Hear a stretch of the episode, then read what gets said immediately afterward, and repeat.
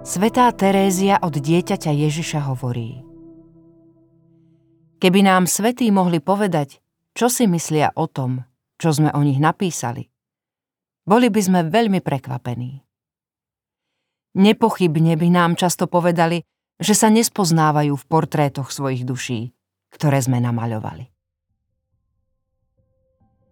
Pri pohľade na svetých si najčastejšie uvedomujeme ich veľkosť. Bolestne a závislivo pritom vzdycháme, lebo sa nám zdá, že dostali o mnoho viac ako my. Aj my by sme chceli podobnú slávu. Zriedkavo si však uvedomujeme, že ich svetosť sa rodila v skúsenosti každodenných zápasov. Len ťažko prijímame, že utrpenie je kľúčom k sláve, ktorú u nich tak veľmi obdivujeme.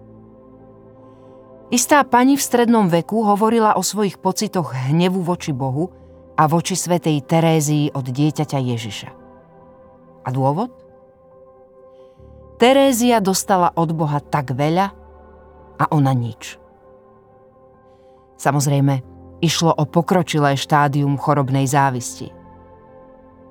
Vôbec však nejde o nejaký výnimočný úkaz – do istej miery sa podobný nešvár týka aj mnohých z nás.